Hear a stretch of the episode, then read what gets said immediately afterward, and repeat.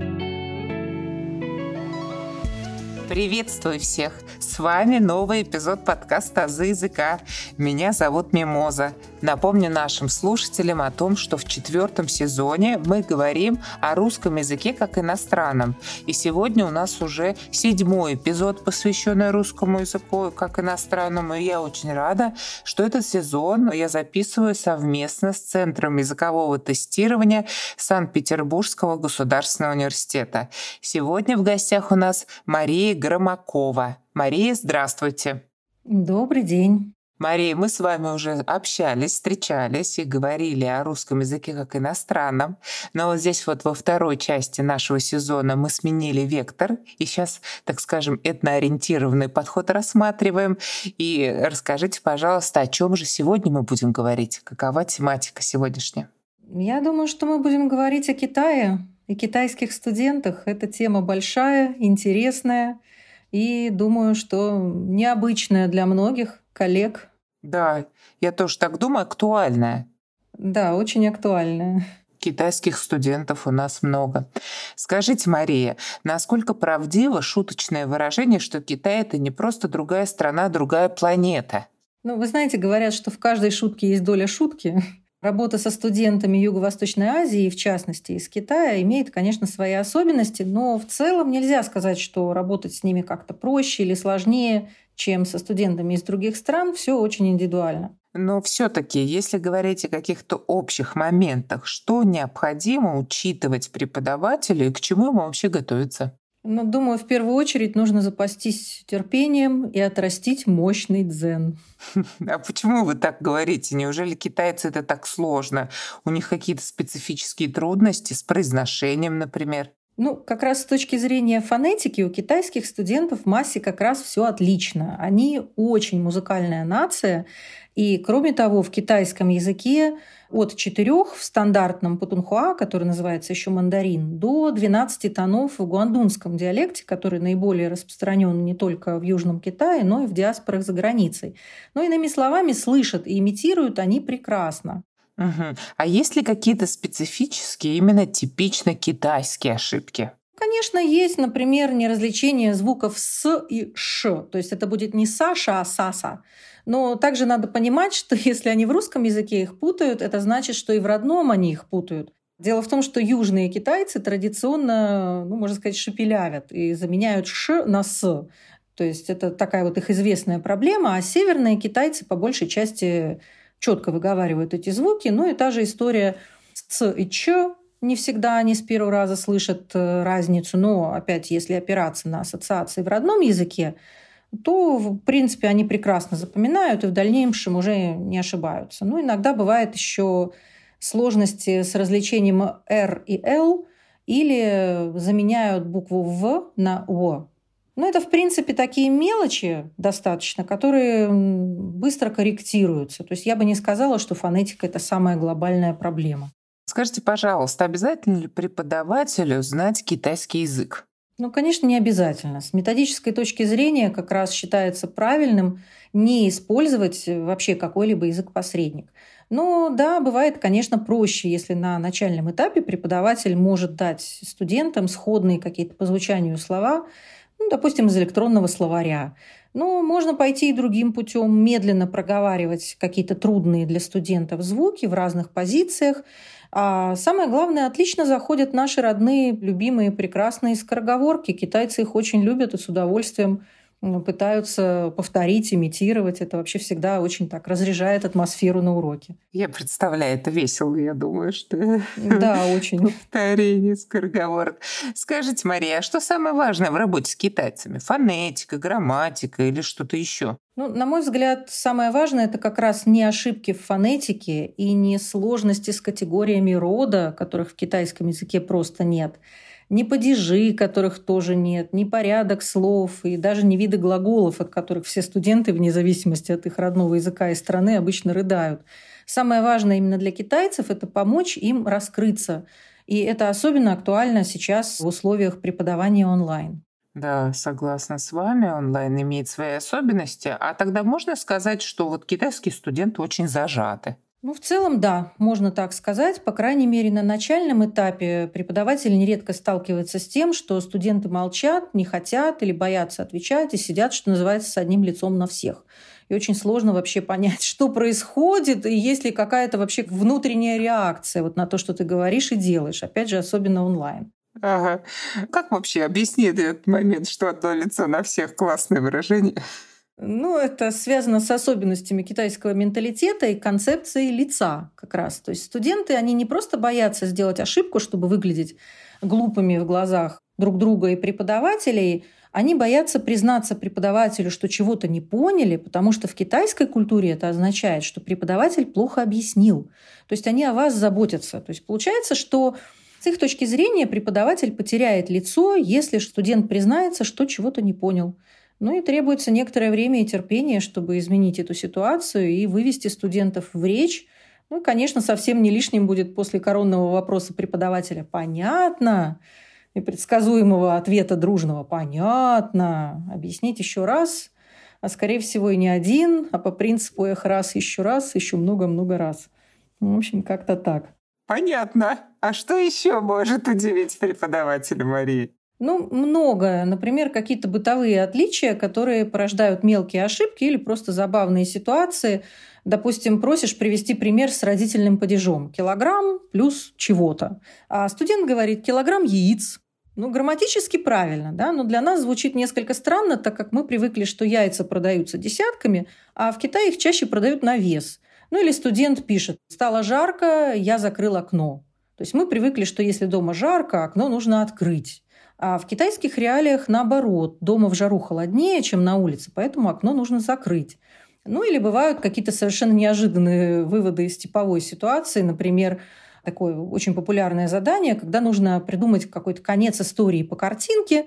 Ну, например, вот я давала такую картинку, где спортивный молодой человек спасает красивую девушку в море, а полная женщина вынуждена спасти худого мужчину, который плохо плавает. Мария, вы как будто сейчас говорите об одной из карикатур Херлофа Битструпа, верно? «Спасение утопающих» называется. Да, абсолютно верно. И вот э, один из китайских студентов, когда ему предложила значит, такое задание, он сказал, что спортивный молодой человек с радостью женился на толстой женщине, потому что понял, что с ней он будет как за каменной стеной. Причем фразеологизм употребил абсолютно правильно. Какой молодец, слышите. То есть вот так, да, да, и такое вот бывает.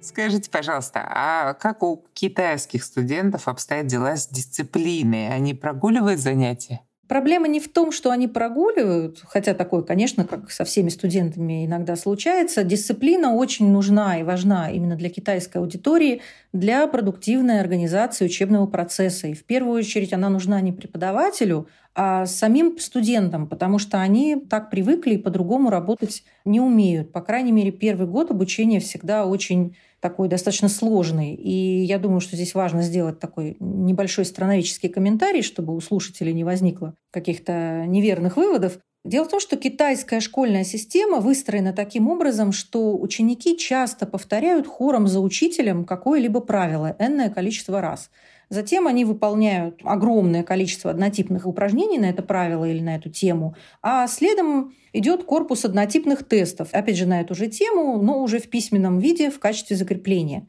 И почему вот это именно так, вот как попугайчики они повторяют? Потому что в классе у них 62-64 ученика. Индивидуальный подход, он по умолчанию невозможен при таком количестве учеников, и точно так же невозможно всех опросить э, в рамках одного урока, потому что урок, он, в общем, идет стандартно, как и везде. И в результате э, на подготовительный факультет часто приходят вчерашние школьники, которые не привыкли говорить на уроке вслух, зато привыкли заучивать огромные пласты текстов любой тематики. Очень интересно. А вот, Мария, продолжая тему дисциплины, можно ли сказать, что китайские студенты не приучены к самостоятельности? В целом так и есть. Не все, конечно, не все. Опять же, зависит, откуда пришел этот студент, и там от возраста многое зависит. Но в целом многие студенты подсознательно ждут, что преподаватель будет их так или иначе контролировать и направлять, потому что они привыкли к такому подходу уже в китайской школе. А если этого не происходит и какого-то такого достаточно жесткого контроля со стороны преподавателя нет, ну, да, многие нередко расслабляются. Ну, я думаю, что и наши студенты расслабляются, если их не контролировать. То есть ведут себя китайские студенты примерно как дети в начальной или средней школе? Ну, не в начальной, скорее в средней, конечно. Ну да, да. Наши преподаватели высшей школы привыкли к тому, что студент – это существо, хотя местами безалаберное, но в целом достаточно ответственное. Ну, по крайней мере, я надеюсь, что среднестатистический российский студент в массе вполне осознанно подходит к выбору будущей специальности, к самому учебному процессу. Ну, как минимум, он умеет работать самостоятельно. А с китайскими студентами все иначе. Они не привыкли вот именно к самостоятельной работе, поэтому на начальном этапе их, конечно, необходимо направлять. Но важный момент, я хочу сказать, что очень мало кто из студентов умеет вот настолько вдумчиво и кропотливо работать, как студенты из Китая. Вот этого у них действительно не отнять, но главное найти подход и просто показать нужное направление. Угу. А какова причина подобных ожиданий со стороны китайских студентов, кроме школьной привычки? Ответ один – конфуцианская система. Она по-прежнему отлично работает в Китае. И есть, например, книга китайского исследователя Цзиньли. Она называется «Культурные основы обучения. Восток и Запад». И в ней можно многое вычитать о влиянии конфуцианства на менталитет китайцев. Например, когда он пишет о базовом наборе учебных добродетелей, то есть то, что ценится преподавателями в студенте, это семь главных таких моментов. Искренность, усердие, стойкость перед лицом трудностей, упорство, концентрация, уважение к учителю и скромность. То есть я – это не про китайцев. И тоже интересно, что вот сравнивая с западной традицией, где принято поощрять, хвалить вот за каждый минимальный какой-то успех, у китайцев все наоборот. Родители, близкие люди очень часто даже чрезмерно критикуют учеников, и также вот на уроке могут открыто обсуждать чью-то успеваемость, чьи-то какие-то недостатки, ошибки. То есть, конечно, это все оказывает большое влияние на то, как ведут себя студенты из Китая, и особенно оказавшись в незнакомой для них вот обстановке, новой среде учебной, конечно, они поначалу достаточно закрыты. Это так интересно, вот эти особенности да, восточного мира. Ну, я могу сказать, что с ними очень интересно работать. И, кстати, достаточно просто и приятно. То есть, если вы завоевали симпатии и доверие китайской аудитории, ну, это вообще самое главное, что можно сделать и нужно. Потому что именно вот китайская аудитория, она очень отзывчивая, очень душевная, внимательная, ответственная. Ну и кроме того, как уже было сказано ранее, они очень музыкальны, с удовольствием слушают песни на уроках, поют, любят пошутить, они с радостью будут участвовать во всяких, ну то, что для нас, может быть, кажется детскими какими-то играми, в классных активностях. То есть они с удовольствием принимают участие в таких вот общих каких-то мероприятиях. Поэтому я считаю, что с ними работать одно удовольствие. Конечно, когда есть отдача, да, то и преподаватель, соответственно, ну, чувствует конечно. это и старается. Друзья, прошу ставить лайки на Яндекс Музыке, а также 5 звезд и отзывы на Apple Podcasts. У вас есть возможность читать тексты моих эпизодов. В описании эпизода есть ссылки на сайт Boosty и на сообщество ВКонтакте, где за донаты вы сможете читать тексты. Подписывайтесь на «За языка», чтобы не пропускать новые эпизоды. Скажите, пожалуйста, а что еще можно сказать о специфике работы с китайскими студентами, вот исходя из вашего опыта работы с ними? Ну, конечно, вот то, что уже было сказано выше, что студенты привыкли к тестовой системе и огромному объему письменных заданий. Поэтому их не напугать скучными какими-то однотипными упражнениями, над которыми, скорее всего, будет засыпать, например, европеец. Напротив, вот китайским студентам такая тщательная, кропотливая отработка одних и тех же правил очень по душе. Почему? Потому что она рождает уверенность в себе, так как на каком-то этапе количество ну, неизбежно переходит в качество – но это не значит, что упражнения должны быть именно скучными. То есть многократное повторение, да, это то, что близко и понятно азиатской аудитории, а вот уже форма повторения как раз должна быть достаточно увлекательной, чтобы интерес к изучению языка не пропал. Ну, грубо говоря, вот одну и ту же конфету можно завернуть в фантики разного цвета и фактуры, да, ну, опять же, я люблю давать задания такие абсурдные немножко. Например, когда мы изучаем падежи, я даю для запоминания такие дурацкие фразы. Например, вот мой большой зеленый крокодил и маленькая весенняя птичка.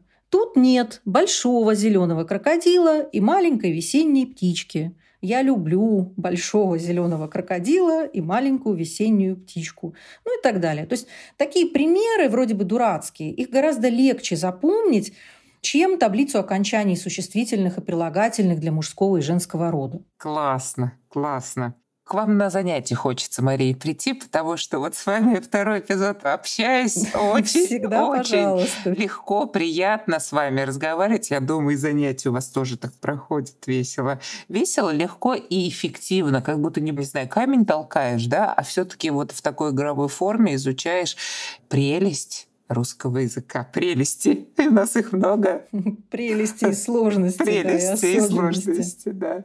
Мария, то есть получается, вероятнее всего, поначалу с студентами придется работать как в школе, вызывая их по очереди, верно? Ну, именно так, потому что на первых занятиях точно вот на ваш вопрос, кто может или кто хочет ответить, студенты будут опускать глазки, пытаться залезть под стол и изображать, что их там просто не стояло. Да?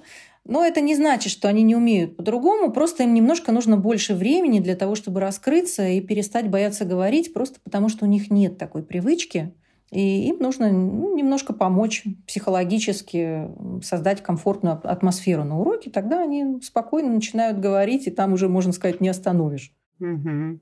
А скажите, пожалуйста, вот насчет дискуссий на занятиях. Подходит ли китайским студентам этот формат тогда? Очень-очень хороший вопрос, и, можно сказать, больной вопрос для любого преподавателя. Как раз хотела об этом сказать. Не стоит ожидать дискуссий на уроках, по крайней мере, на начальном этапе, так как студенты не привыкли к такому формату. И к нему их необходимо подводить постепенно, через какие-то стандартные диалоги, по такому же принципу составлению собственных диалогов по аналогии. Потому что если сразу дать им такой открытый вопрос в стиле «Что вы думаете о?», ну, у них будет такой культурный шок. И вовсе не потому, что они ничего не думают, да, у них какие-то идеи есть, а вот именно из-за разницы в системе обучения. Потому что китайские студенты, они как-то подсознательно ждут, что преподаватель заранее выдаст им правильные ответы, или эти ответы будут в тексте, а они их уже выучат и озвучат. И вот приучить их к тому, что собственное мнение на уроке озвучивать и можно, и нужно – а какое-то, допустим, несовпадение с мнением преподавателя или других студентов, это не ужас, ужас и не страшная ошибка, а как раз хорошо, ну вот это требует какой-то поэтапности. Угу. Скажите тогда, Мария, о чем ну, нежелательно говорить на занятиях со студентами с Китая? Избегать острых тем. То есть э, никакого обсуждения политики, религии, Тибета, Тайваня, коммунистической партии Китая, отношений с Японией, ну и других подобных моментов, потому что студенты этого не поймут и сразу замкнутся. Также такой вот момент тоже тонкий с русскими религиозными праздниками или языческими, да, там Рождество, Масленица и тому подобное, если вот их изучение необходимо в рамках программы, лучше знакомить как с культурным явлением, а не с позицией веры. Иначе это тоже будет воспринято не совсем адекватно. А вот в целом, какие у вас впечатления от работы с китайскими студентами? Не отдельно, вот да, вот мы с вами обсудили сейчас грамматические, фонетические особенности, а в целом нравится, не нравится? Категорически позитивные. Вообще китайцы очень благодарная аудитория, и главное найти к ним подход и, конечно, дисциплина. Угу. А знакомы ли китайцы с русской культурой, когда они приезжают учиться в Россию? Или это исключительно задача преподавателя вести их в курс дела? Ну вот, знаете, в основном, как ни странно, китайцы довольно много знают о России и российской культуре, потому что им в школе рассказывают об отношениях СССР и Китая. Потом наши страны все таки исторически довольно-таки тесно связаны про русскую культуру, литературу, музыку. То есть они достаточно много знают, и для нас это бывает удивительно, потому что мы о Китае знаем, в общем-то, ну, довольно мало, и ожидаем, что точно так же будет с китайской стороны.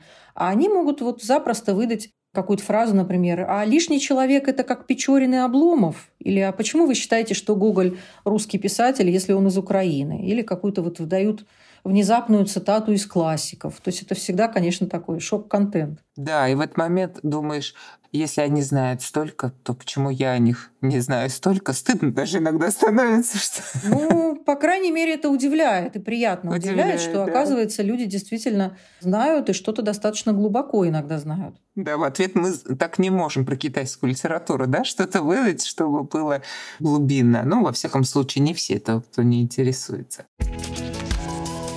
Мария, скажите, пожалуйста, есть у вас какие-то интересные примеры или наблюдения, связанные с преподаванием РКИ в китайской аудитории? Конечно, есть. Даже вот мы уже говорили о таких вот э, культурных моментах, да, как там килограмм яиц или открыл, закрыл окно. Например, когда вы принимаете работу от китайского студента или вы даете ему его работу в Китае, считается проявлением вежливости брать и передавать что-либо двумя руками, а не одной. И вот это очень заметно. Ну, например, вот опять же, или передаем работу студенту или с бизнес-партнером обмениваемся визитными карточками. В китайской культуре нужно это делать всегда двумя руками. Это показатель взаимного уважения. Ну да, и для нас это, естественно, необычно и как-то удивляет. Ну, в принципе, такие моменты, они, наверное, еще больше дают понимание культуры, да, той страны, то есть это уважение собеседника к учителю априори уважение, да, который существует у них. И это приятно. Вот вы говорили про семь добродетелей, так они мне понравились. Слушайте, если бы у нас все студенты этими добродетелями обладали, мы бы вообще, эх, жили бы хорошо.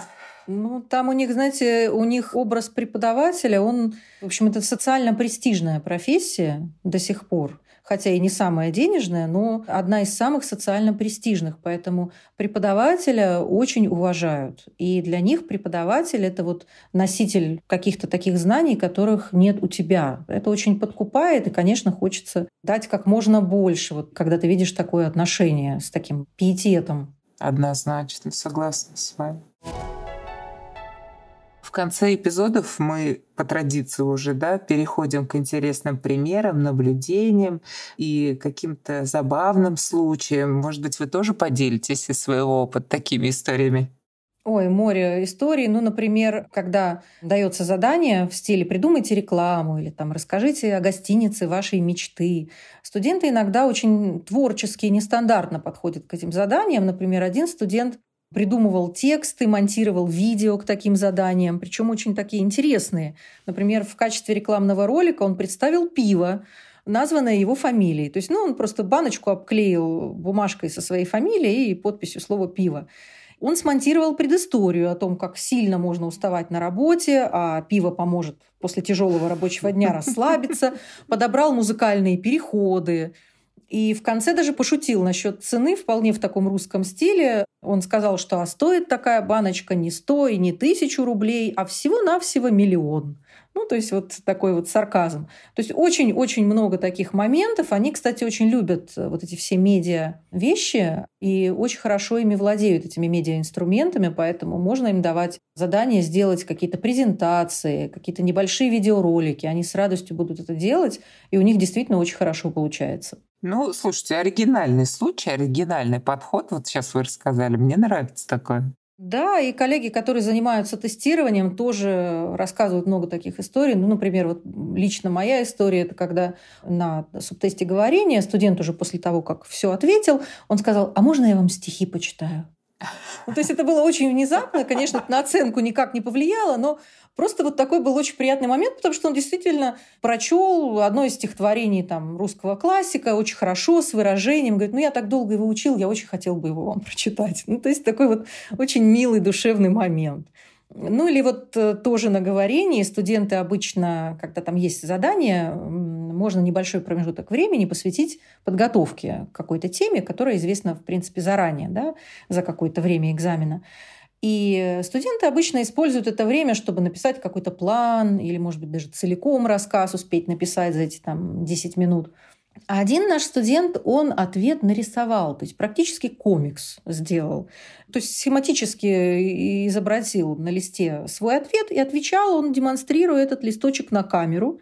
Зато никаких сомнений, что он отвечает честно и самостоятельно. То есть это очень, конечно, подкупает и нестандартный подход к делу креатив такой, ну, не знаю, творчество, давайте, не креатив, а творчество, да? То есть можно сказать, что студенты из Китая творческие ребята, да? Да, да, студенты из Китая очень творческие товарищи, и если вот опять же дать им немножко раскрыться, они действительно очень подкупают своим необычным взглядом, для нас необычным взглядом на мир, совершенно под другим углом они смотрят на жизнь, и очень интересно. И, кстати, это очень глубокие люди, как правило, даже хотя молодые, там совсем мальчики и девочки, но они очень глубокие, чувствующие, думающие, с ними общаться очень интересно. Угу. Ну вот, а чтобы раскрыться, как раз-таки нужен подход преподавателя, да, который будет понимать эту специфику национальную студентов, и, соответственно, вот этот ключик от сердца найдет, и уже, конечно, и на качестве образования, это на знание языка, это, конечно же, отразится.